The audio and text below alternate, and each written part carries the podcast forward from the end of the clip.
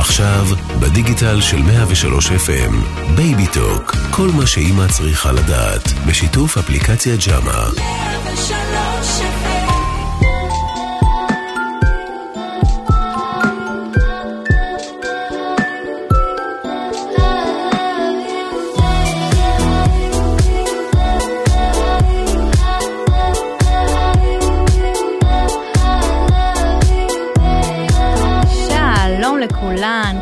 מאיה דיין שלו, מייסדת אפליקציית ג'אמה, ואנחנו Baby Talk ב-103 FM.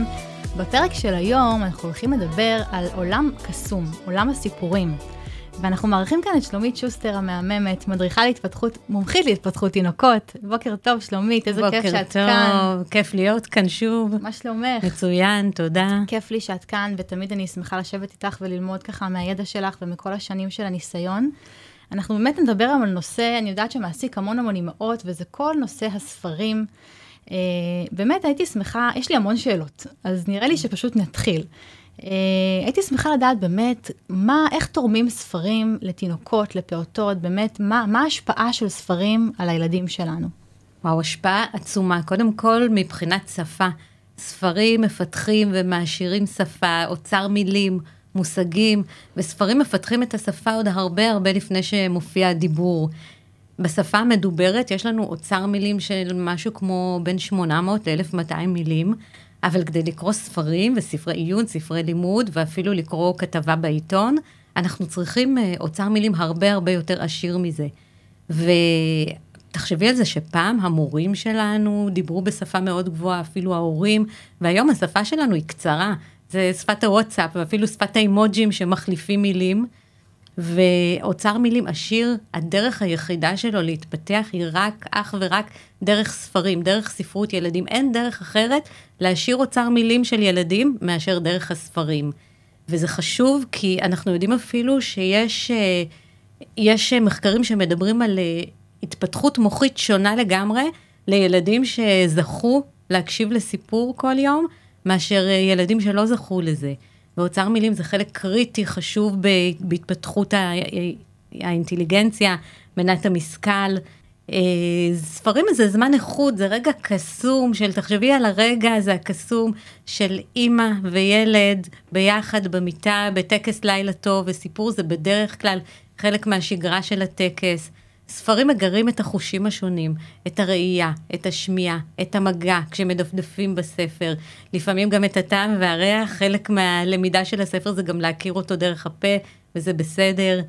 ספרים מפתחים קשב, ריכוז והתמדה, ובעיקר מגרים את עולם הדמיון של הילד. זה, זה לברוח לעולם אחר, עולם של דמיון, שאין אפשרות לפגוש אותו במציאות. ועוד המון המון יתרונות, אבל זה בגדול באמת אם נתמקד בקטנטנים. אני חושבת שיש פה גם עניין של אה, זמן איכות שלנו עם הקטנטנים שלנו. נכון. בעצם אה, אמרת קודם שאנחנו בשפה קצרה, אנחנו הפכנו לאנשים קצרים.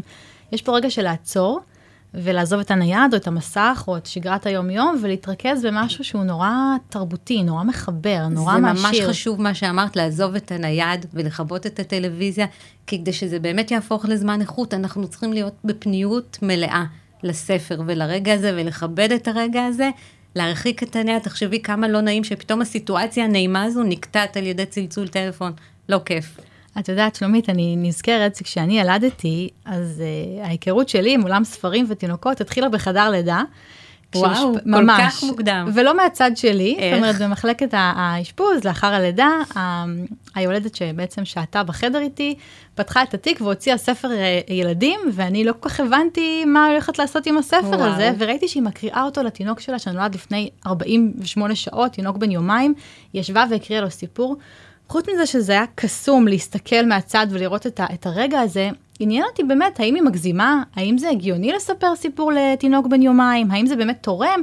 אז באמת השאלה השנייה שלי היא, ממתי כדאי להתחיל להקריא ספר לתינוק? זה מדהים מה שסיפרת. אה, אני חושבת על זה שההשפעה היא בעיקר הדדית. אני חושבת שכשהיא סיפרה לו את הסיפור, זה בעיקר הרגיע אותה, והיא חשפה אותו ככה לאט לאט.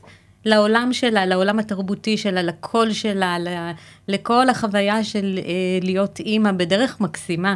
מהמם, ובאמת אין מוקדם מדי, אין מוקדם מדי, ואם עשיתם את זה כבר ברחם, אז הרווחתם לגמרי, וזה בסדר גמור, זה נפלא.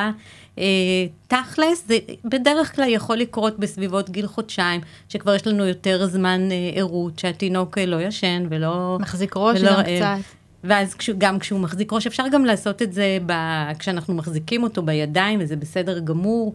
אה, תחשבי על, על הסיטואציה הזו של תינוק שיושב בחק של אימא או אבא, ומקריאים לו בקול רך ונעים ואיטי, ואז הוא רגוע והוא רפוי, ויש סינכרון של הנשימות שלו ושל ההורה. וזאת סיטואציה שהוא מרגיש בה הכי בטוח בעולם. אז גם אם הוא לא מבין את המילים, הוא הבין mm-hmm. את הסיטואציה.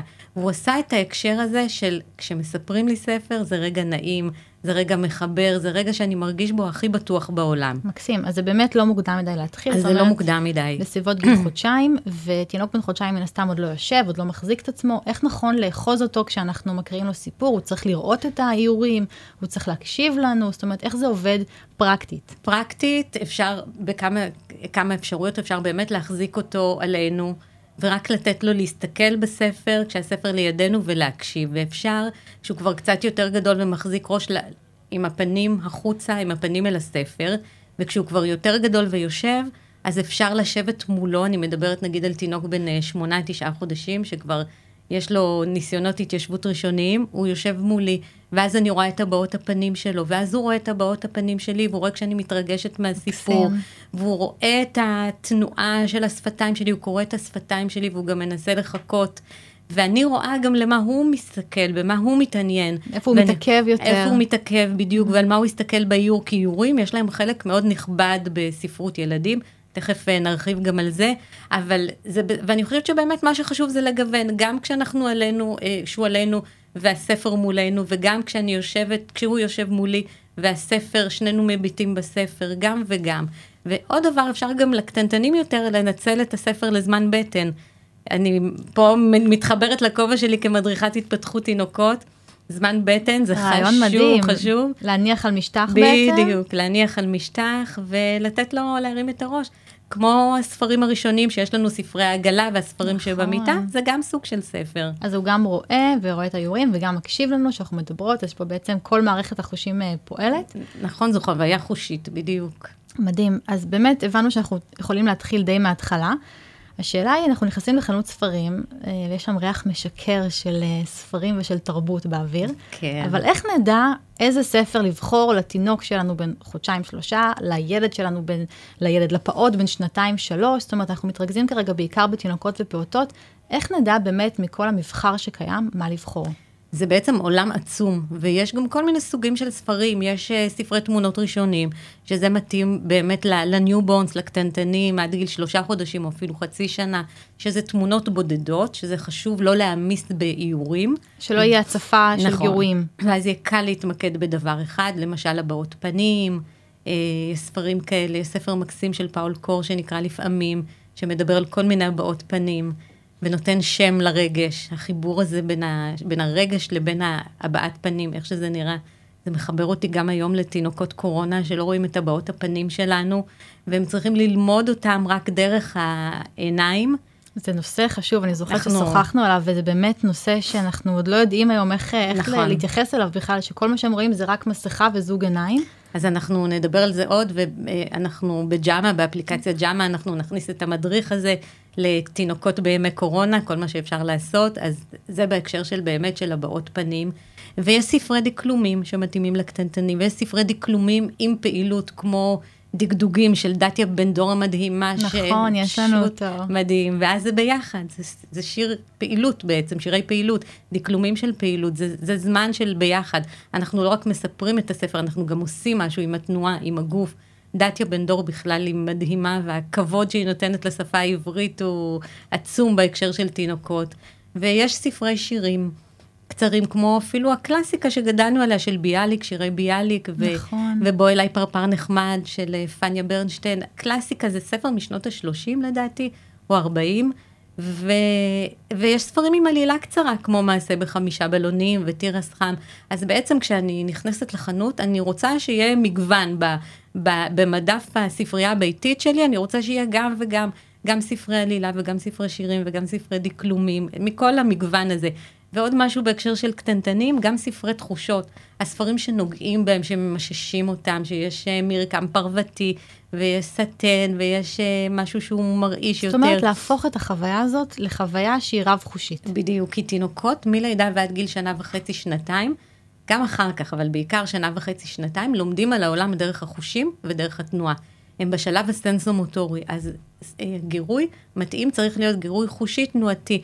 אז זה בסדר לטעום את הספר, וזה בסדר אה, לזרוק אותו, זה בסדר לא להיבהל מזה שהתינוק כאילו לא מתעניין בספר. וזה בסדר גם שהוא ייגע בו לבד ויקח כן, אותו ויקרא כן, לעצמו, נכון? ככה בדיוק מתיידדים עם הספר. להניח אותו בארגז המשחקים, כמו כל ספר, ולאט לאט להתיידד עם הספר. ועוד דרך שאפשר לקרוא לקטנטנים, זה קריאה מצטברת. למשל, ספר יכול להיות ארוך, ואני לא חייבת להקריא את כולו. Mm-hmm. אז זה בסדר לקרוא יום אחד שורה, וביום שאחרי אני קוראת את השורה, ואז את השורה שאחריה. וביום השלישי אני קוראת את שתי השורות שהקראתי אתמול ושלשום, ועוד שורה חדשה. ולאט, לאט, לאט אני מעריכה את הקשב, כי עוד יתרון של ספרים זה שהם עובדים על קשב ועל ריכוז ועל התמדה. שזה חשוב מאוד. מאוד מאוד חשוב, כן. זה נשמע כאילו מוקדם מדי לדבר על קשב וריכוז אצל קטנטנים, אבל מכאן זה מתחיל. ככה אנחנו בונים את היסודות של הקשב והריכוז. אז קריאה מצטברת זה בסדר. ספר כמו תפילה, אלא הוא ספר מקסים, אבל הוא ארוך מאוד. אז זה בסדר לקרוא כל פעם אפיזודה, אפילו חלק מתוך האפיזודה הזו. מדהים, אז הבנו באמת למה זה תורם ולמה זה חשוב. איך את בעצם ממליצה להקריא ספר ולשלב אותו במהלך היום? באיזה תדירות? מתי? אז בוא נחלק את זה נגיד לספרים של היום-יום וספר לילה טוב. כי ספר לילה טוב, כבודו במקומו מונח, זה חשוב, זה חלק מהפרידה והסגירה של היום. אה, זה ספר שהוא בדרך כלל מאוד מאוד מרגיע, אני גם אקריא אותו בטון אחר. וזה, אם זה נכנס לשגרה של הלילה, זה מעולה, זה דרך נפלאה לסגור את היום. לסמן שהגיע הלילה וזמן לישון. בדיוק, הגיע הלילה וזמן ראשון וזמן לישון, ולילדים הגדולים יותר, שכבר ורבליים, מגיל שנתיים, שלוש, אפשר באמת לדבר על החוויות של היום דרך הספר, וככה לסגור את היום, ובאופן לא מודע זה גם ממשיך איתם אל הלילה. כל מה שאנחנו עושים ואומרים בטקס הלילה טוב, משפיע על תת מודע גם בשלב של הכניסה לשינה, גם אם לא ערים. ממשיכים עדיין את החוויה הזו. מדהים. אז זה ספר לילה טוב, והרבה פעמים ספר לילה טוב זה מין דרישה של הילדים שהוא יהיה חוזר, שכל פעם יהיה אותו... הם מצפים לו ממש. הם מצפים וזה בסדר. זאת לא... אומרת, זה לא משעמם אותם שזה אותו ספר לא. רץ עכשיו שלושה ארבעה חודשים. לא, זה בסדר וזה חשוב, וככה הם מטמיעים ומפנימים, וכנראה שאם הם מבקשים את אותו ספר, זה עונה על איזשהו צורך, על משהו שמעסיק אותם בחוויה שלהם כרגע. אבל כן חשוב לחדש מדי פעם, ואת זה לא נעשה בלילה, את זה נעשה במהלך היום. נמצא עוד פרק זמן אה, נוסף לסיפור, שהוא יהיה לא סיפור לילה, אלא סיפור, סיפור ליום. פעילות יותר. סיפור פעילות, בדיוק, סיפורים, כי, כי ספר פעילות כזה אה, מרגש, מעורר, לא מתאים ללילה. נכון. אז סיפור פעילות, אה, סיפור אה, אה, דקלומים, שירים, שירי משחק, או אפילו ספרים עם עלילה מרגשת יותר, נשמור אותם ליום. השאלה הבאה שלי מתייחסת עכשיו קצת לילדים דו-לשוניים, כי דיברנו קודם על התפתחות השפה ואיך ספרים בעצם מעשירים את, אה, את השפה ואת אה, אוצר המילים של הילד. מה את ממליצה להורים שהם דו-לשוניים, שמדברים שתי שפות בבית, עברית ואנגלית לצורך העניין? האם נכון להקריא גם אה, ספרים באנגלית, בשתי השפות המדוברות? והאם נכון להקריא ספ, ספר בשפה שאינה מדוברת בבית, זאת אומרת באנגלית, כדי מתוך מחשבה שהילד שלי ילמד מזה אנגלית, אבל בבית לא מדברים אנגלית, האם זה משהו שנכון לעשות? אז בואו נתחיל מהילדים הדו-לשוניים. בהחלט חשוב וכדאי לספר סיפורים בשתי השפות. ככה זה גם דרך, קודם כל דרך נהדרת לתרגל את השפה, אבל זה גם דרך להתחבר אל התרבות. ותחשבי כמה כיף זה לספר לילדים שלך את הספרים שסיפרו לך בילדות שלך. נכון. וחשוב שזה יהיה בשתי השפות. בדיוק אה, שמעתי את גל גדות אה, נכון. בריאיון בטלוויזיה, שהיא סיפרה בהקשר של הפרסומת שהיא עושה עכשיו. אה, שאלו אותה באיזה שפה היא מספרת לילדים שלה, אם באנגלית או בעברית, אז היא אמרה משהו מקסים. שכשהיא בארצות הברית, היא מספרת להם בעברית, וכשהיא בארץ, אז היא מספרת להם סיפורים באנגלית. מדהים. וזה מדהים, היא שומרת על איזון, והיא מרוויחה באמת גם את התרבות האמריקאית, שזה חלק מהתרבות שלהם, וגם החיבור לתרבות הישראלית הכל כך חשוב. מקסים. אז גם וגם, אבל עם ה... השפה האנגלית למשל, היא לא שפת האם שלנו, ואנחנו לא מדברים אותה ביום-יום שלנו, אז אין כל כך טעם. זה נחמד כגימיק, אבל לא זאת לא למידה. על זה. לא, כן. זאת לא למידה של שפה. לא ככה לומדים שפה. מקסים. אוקיי, זה כבר uh, עשה לנו סדר, כי אני יודעת שהרבה אמהות ככה שואלות את השאלה הזאת. Uh, שלומית, ואם אני רוצה באמת ככה לגרום לילד שלי בבגרותו להיות ילד קורא ספרים, כי היום אנחנו עוד פעם חוזרים לעניין המסכים וכמה אנחנו פחות uh, נוגעים בתרבות ובספרים, איך אני יכולה באמת לעזור לו שיהיה גדול ויקרא ספרים? אז זה ערך מאוד מאוד חשוב, בעצם לגדל ילד שיהיה קורא ספרים בעצמו. אז קודם כל דוגמה אישית, כשאני קוראת ספרים, וזה חלק מהיום-יום שלי, כשיש לי תמיד ספר ליד המיטה, וכשאנחנו הולכים לקניון אנחנו נכנסים לחנות הספרים, נכנסים לסטימצקי ובוחרים ספר לי וספר לא, זה נהדר, וזה ללמד את זה שהספר הוא ערך. אז דוגמה אישית, וכמו שאמרנו, להכניס את הספר לשגרה היומיומית, גם ללילה וגם אה, למהלך היום. אני תלמידה של אה, פרופסור מירי ברוך, שהיא חוקרת את הספרות, ספרות ילדים כבר עשרות שנים והיא מדהימה, והמשפט של מירי ברוך אומר שבדיוק כמו שצריך לתת לילדים שלנו ויטמינים כל יום, ספר צריך להיות ממש כמו ויטמינים. כל יום, מקסים. כל יום, כל יום. Uh, בגיל בוגר יותר, לפעמים כשהילדים מתחילים לקרוא בעצמם, אז נראה לנו שכאילו זהו, אפשר לשחרר ולוותר על זה, אבל, אבל לא. לא, לא, אז זהו שעוד לא. הם עדיין צריכים את החוויה הזו ואת הביחד, ואפשר לקרוא ביחד, עמוד אני, עמוד אתה, לא לוותר על הזמן הזה של הספר. אפשר להניח ספרים בכל מיני מקומות בבית. נגישים גם, נכון? נגישים, בדיוק בגובה שזה לא יהיה במדף העליון של הספרייה, אלא בהישג יד שלהם. גם בסלון, וגם בספרייה, וגם בחדר, ואפילו ספר באמבטיה לקטנטנים. נכון, זה רעיון מקסים, יש כן. ספרי אמבטיה מיוחדים. ספרי אמבטיה, ספרי אמבטיה, כי ספר הוא בעצם חבר שלנו בכל מקום. ולתת לילד גם את האופציה לבחור איזה סיפור הוא נכון, רוצה, נכון? לבחור תמיד זה חשוב, כי שוב, כמו שאמרתי קודם, זה כנראה עונה על איזשהו צורך שלו. עוד דבר לגבי איך להפוך אותו לקורקט, תמיד כשיוצאים מהבית, להניח ספר בתיק, שזה יהיה חלק מ... כמו מגבונים וחיתולים. ממש, מדהים, איזה טיפ מדהים. ואז כשאנחנו ממתינים בתור, את יודעת, הכי קל זה לשלוף מסך, ולתת לילד להסתכל על מסך, אבל ספר זה כל כך חשוב, הרבה יותר ממסך. אני יכולה להגיד לך שאני כילדה, הייתי ילדה מאוד מופנמת ומאוד מאוד ביישנית, מאוד סופר, אה, אפילו עד כדי כך שזה היה קצת מטריד את ההורים שלי, וספרים היו העולם שלי. לא, היה, לא הייתה טלוויזיה, ובטח שלא היה מחשב, ואני פשוט אה, גרתי בספרייה, והספרים הם היו החברים שלי, ממש. אחר כך, אה, את יודעת, גיל ההתבגרות וזה, התגברתי, אבל אני פשוט לא הרגשתי לבד, באמת, כאילו, גם אם הייתי אולי קצת... בודדה, לא הרגשתי לבד, כי הספרים היו החברים שלי. הם חיו איתך כל ממש, הזמן. ממש, ממש. תחשבי שדרך הספר זו הזדמנות שלנו להכיר אנשים שלעולם לא היינו מכירים אותם בהיסטוריה, על שרה גיבורת נילי ודפי, וכל החוויות האלה שאין דרך אחרת מלבד דרך הספר. ולדמיין את הדמויות, זאת אומרת, הדמיון. אנחנו רגילים לראות אותם על המסך, נכון. אבל לדמיין אותם, איך שאנחנו רואים אותם. זה קיצור דרך מאוד מאוד בעייתי, כשמאכילים אותנו את הדמות, איך היא נראית. אני דמיינתי משהו אחר.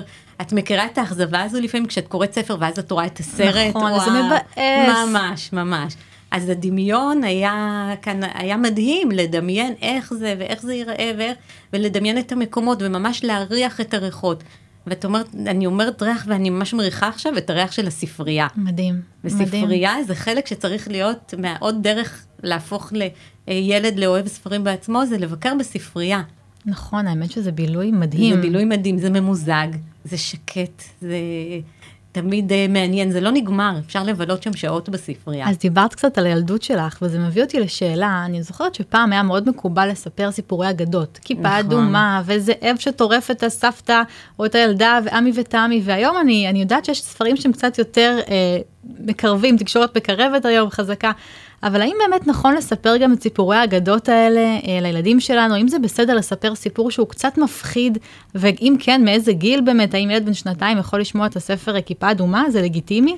אז זהו, שנתיים זה טיפה מוקדם, אבל אגדות זה חשוב, כי אלברט איינשטיין אמר פעם, אם אתם רוצים שהילדים שלכם יהיו אינטליגנטים, הקריאו להם אגדות, ואם אתם רוצים שיהיו מאוד אינטליגנטים, הקריאו להם הרבה אגדות. וואו. ורק כשאת אימא, את מבינה גם כמה אגדות uh, יכולות אבל להיות מפחידות. מאוד. תחשבי על עמי ותמי. בטח זה... לפני השינה. בטח, בדיוק. תחשבי על עמי ותמי, זה שיא חרדת הנטישה, אבא ואימא נוטשים את, את הילד ביער. וזהו, ועוזבים אותו לנפשו. אני בעצמי מפחדת ממש, עכשיו. ממש, ממש, ופתאום את מבינה כמה זה מלחיץ נכון. ילד ש... אבל בעצם הילד מתמודד עם החוויה הזו של חרדת הנטישה בעצמו. זה פחד התפתחותי, שכל הילדים חווים אותו במידה כזו או אחרת. והספר זה הזדמנות מצוינת, עם כל זה שזה מפחיד, זו הזדמנות מצוינת לאבד את החוויה הזו של הנטישה, אבל בסיטואציה מוגנת, שאני על אימא, אני יודע שהיא לא נוטשת אותי, אבל היא גם מבינה את הפחד שלי, והיא יודעת להגיד לי את זה במילים שאני לא יודע להגיד אותם עדיין בעצמי. ואז אנחנו מתמודדים עם הפחד הזה ביחד, וזה חשוב להתמודד מדהים. עם הפחד. לדבר על רגשות שהם גם לא הכי נעימים, לא נכון. תמיד אנחנו שמחים ומאושרים, יש גם עצב, פחד, נכון, בושה. זה חלק בלתי אגב, נפרד יש ספר מהחיים כזה, שלנו. ספר הרגשות שלי, שהוא ספר מדהים, שמדבר באמת על כל רגש ורגש. השאלה מאיזה גיל זה כן נכון לספר סיפורים שהם כביכול מפחידים. אז בסביבות גיל 4-5, mm-hmm. זה, יש כל מיני גישות, יש גישות שמדברות על ממש מ-day one לדבר על, ה, על האגדות, לספר אגדות, כי בגישה הזו כל ילד בכל גיל לוקח משהו שמתאים לו, משהו שהוא יכול להתמודד איתו, אז בואו נהיה כזה לא בגישה הזו, אלא נדבר על האמצע בסביבות גיל 4-5. אה, כי הרגשות האלה קיימים, והרגשות האלה, התינוק, הילד שלי חווה את הרגשות האלה, ואני בסך הכל נותנת לרגשות האלה שם, נותנת להם לגיטימציה, וקל יותר להתמודד איתם. החשיבה של הילד היא חשיבה של שחור לבן. אז מאוד קל לו להבין סיפורים של יש טוב ויש רע. יש פייה ויש מכשפה. יש אה, עשיר ויש עני. יש אה, אימא, אימא ויש אימא חורגת. הסידור הזה של שחור לבן, מאוד דיכוטומי כזה, זה, זה מצטרף לצורת החשיבה שלו. קל לו יותר להתמודד עם עולם כזה. ועדיף שזה יקרה בבית, נכון? מאשר בחוץ. זאת אומרת, עדיף שהבית יתווך לו את הסיטואציה כן. שאפשר לפחד ממפלצת לצורך העניין, מאשר שהוא ישמע את זה מחוץ לבית. זה עדיף בבית, וכמו שאמרת, גם עדיף לא לפני השינה. כי אני רוצה לראות איך הוא מתמודד עם זה, ואיך הוא מאבד את זה, ואולי זה פתח, וזה מצוין, זה פתח לדבר על זה. לשאול שאלות על הנושא הזה שאנחנו, המפחיד כאילו. האם אתה מפחד? האם... כן, כן, זה בסדר, ולפני השינה זה זמן פחות טוב, אלא אם זה בא ממנו, ואלא אם הוא מבקש את הספר המפחיד לפני השינה. ויש הרבה ספרים שמתמודדים עם פחדים של ילדים, כמו איתמר פורש, פוגש ארנב של אה, אה, דוד גרוסמן, ועוד המון המון, ופחדרון בארון, כי פחד זה חלק בלתי נפרד מהחוויה של הילד. ועוד דבר, באגדות תמיד יש סוף טוב, תחשבי על זה, תמיד יש happy end כזה. נכון. וזה נותן איזשהו closure, איזושהי סגירה, בסוף יהיה בסדר. שזה בסדר. בכלל מוסר השכל מדהים לחיים, של לדעת שהכל הכל טוב, בסוף הכל הכל, טוב טוב, בסוף. והכל קורה לטובה, נכון. וכדאי שהילדים שלנו יצאו עם מסר כזה. וואו, שלומית, עשית לנו ממש סדר. אני מרגישה שאין פה אימא שלא תיקח אה, לפק"ל תיק שלה עכשיו איזה ספר, אה, והבנו באמת למה זה תורם ולמה זה טוב. אני גם אה, אגיד למאזינים והמאזינות שלנו שבג'אמה נמצא בעצם רשימת ספרים מומלצים וסרטונים על ספרים מומלצים, נכון. שיהיה לכם ככה סדר לדעת באמת איזה ספר לבחור, מתי להקריא אותו. אנחנו פה כדי לעשות לכם סדר. יש לך משהו להגיד לסיכום, כן, נכון? אני נורא רוצה לסיים בציטוט של אה, מוריס סנדק שכתב את אה, ארץ יצורי הפרא, שזה גם סיפור מפחיד אבל מדהים מדהים. אה, יהודה אטלס ראיין אותו, ומה שהוא אמר, יעשה לנו ככה סיכום של כל השיחה שלנו, מאיה. כשאבא שלי היה קורא לי, הייתי נצמד אליו עד שהפכתי לחלק מחזהו או מזרועו. אני חושב שילדים שיושבים בחיק הוריהם יזהו תמיד קריאה עם תחושת הגוף ועם הריח של ההורים. זה מה שיהפוך אותם לקוראי ספרים. הבושם וקשר החושים ההוא הוא לכל החיים. ואנחנו בסך הכל בעלי חיים, ואתה רואה שגורי כלבים זקוקים לליקוק כדי לשרוד. אז הקריאה הופכת לליקוק. כשאתה לא רק שומע סיפור טוב, אלא גם נלחץ אל האדם החשוב לך ביותר בעולם, נקשר בינך לבין הספר קשר בל יינתק. אם יש איזו עצה שאני יכול לתת להורה, אומר רק זאת. אם אתה מחפש דרך להתקרב אל ילדך, אין דרך טובה יותר מאשר לחבק אותו ולקרוא לו ספר. מדהים. מקסים. מדהים, מדהים. אני רק אגיד ואזכיר שאת הפרק הזה ניתן להאזנה בדיגיטל של 103 FM ובאפליקציה כמובן, והיה לי עונג לשבת איתך היום ולשוחח איתך. גם לי, תודה רבה, מאיה, תמיד כיף. כיף ומעניין. גדול. תודה. ונתראה בפרק הבא, להתראות. תודה רבה, תודה.